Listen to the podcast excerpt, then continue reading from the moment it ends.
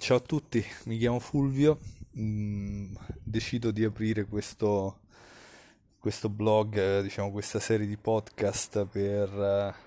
sostanzialmente ricominciare a leggere e a discutere di filosofia. Io ho studiato filosofia, sono laureato in filosofia con la laurea triennale, ormai molti anni addietro, poi per molti anni ho... Eh, ho disegnato, quindi ho, inse- ho inseguito l'arte dopo diciamo la filosofia e il verbo. E ho 41 anni adesso, nel momento in cui registro. E i, i tempi di oggi ci costringono sostanzialmente a a non leggere più per molti motivi, tra cui le distrazioni, tra cui internet, tra cui la vita frenetica, tra cui eh, mille cose e quindi stiamo perdendo un pochino eh, il piacere di leggere e eh, i tempi distesi che si associano alla, diciamo, alla lettura. E la mia idea era di leggere qualche classico e di volta in volta mentre si legge eh, eh, diciamo riflettere su quello che, che, che viene letto. Eh, in questo momento ho in mano L'uomo in rivolta di Camus che è stato un testo che diciamo nella mia gioventù ai tempi dell'università era è stato molto importante quindi per una serie di cose per formazione per, per temi trattati era assolutamente affascinante come il mito di Sisifo come eh, come la peste. Insomma è, l'esistenzialismo è stato un, momento importante di formazione. E in questo momento della mia vita sono diciamo, in una fase critica, cioè significa che ho degli strumenti in mano che derivano un pochino dall'esperienza, un pochino dalla formazione un pochino dalla vita eh, che mi permettono di eh, diciamo guardare oltre, di sapere un pochino di più che cosa cercare veramente e quindi di leggere i testi in maniera più critica. E sono per alcuni versi eh, diciamo a cavallo ora dal punto di vista filosofico se dovessimo descrivere la posizione. Eh, diciamo mi trovo a cavallo tra, il, diciamo, tra la fenomenologia e il buddismo e quindi ciò che sostanzialmente mi interessa è eh, diciamo un'analisi delle diciamo, de- delle forme, quindi dei fenomeni, dei concetti, delle idee, delle determinazioni, a partire da una visione distaccata e, e, diciamo, e quindi un approccio ge- gene- genere- generale diciamo, a-, a, questo tipo di osservazione, non, non teorico, non politico, non eh, finalizzato all'elaborazione di una teoria, ma quanto a diciamo, all'ascolto e alla categori- categorizzazione eh, diciamo, de- de- delle idee, dei concetti, diciamo, a- all'ascolto della visione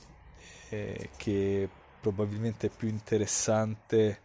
eh, diciamo, di inseguire un bianconiglio teorico dentro una, eh, diciamo una caverna e quindi essere, fra virgolette, portati in giro. Eh, l'approccio fenomenologico insegna che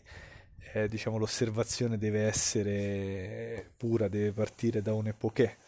quindi c'è da un'astensione del giudizio. In questo diciamo, collima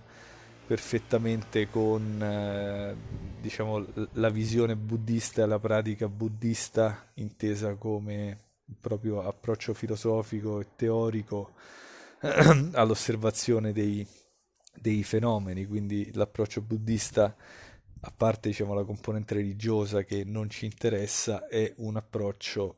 eh, osservativo eh, che diciamo, viene governato dal... Eh, diciamo, da, viene governato dal sospetto per ogni, per ogni fenomeno. E, e, quindi in realtà diciamo, la mente distaccata dei buddisti è una mente che eh, eh, diciamo, riesce ad osservare ciò che compare come nuvola fra virgolette, nel cielo della mente e a lasciar passare come nuvola nel cielo della mente ciò che appare senza attaccamento. Questa qui è una forma eh, fortemente, diciamo che secondo me testimonia una grande eh, diciamo, fermezza psicologica e quindi di diciamo, una pratica filosofica molto, molto solida dal punto di vista psicologico, cosa che invece eh, diciamo, la tradizione filosofica occidentale eh, esaltata dal, diciamo da, dall'intelletto, quindi esaltata e, e galvanizzata eh, diciamo dalla visione delle mappature interne e delle relazioni tra concetti, eh, diciamo ha praticato poco, quindi diciamo tutti quanti hanno inseguito una teoria senza cercare di capire o domandarsi se quella teoria in sé eh, diciamo avesse il diritto o eh, i numeri o le credenziali per essere eh, inseguita. Eh, tutta la filosofia occidentale è governata sostanzialmente da questo tipo di, di logica,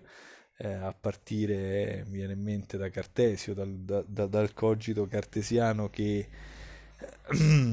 convalida se stesso a partire dal, diciamo, dalla propria eh, diciamo, autoanalisi, quindi diciamo, da, da, poi diciamo, inaugura il criticismo in senso lato e quindi la gnoseologia contemporanea.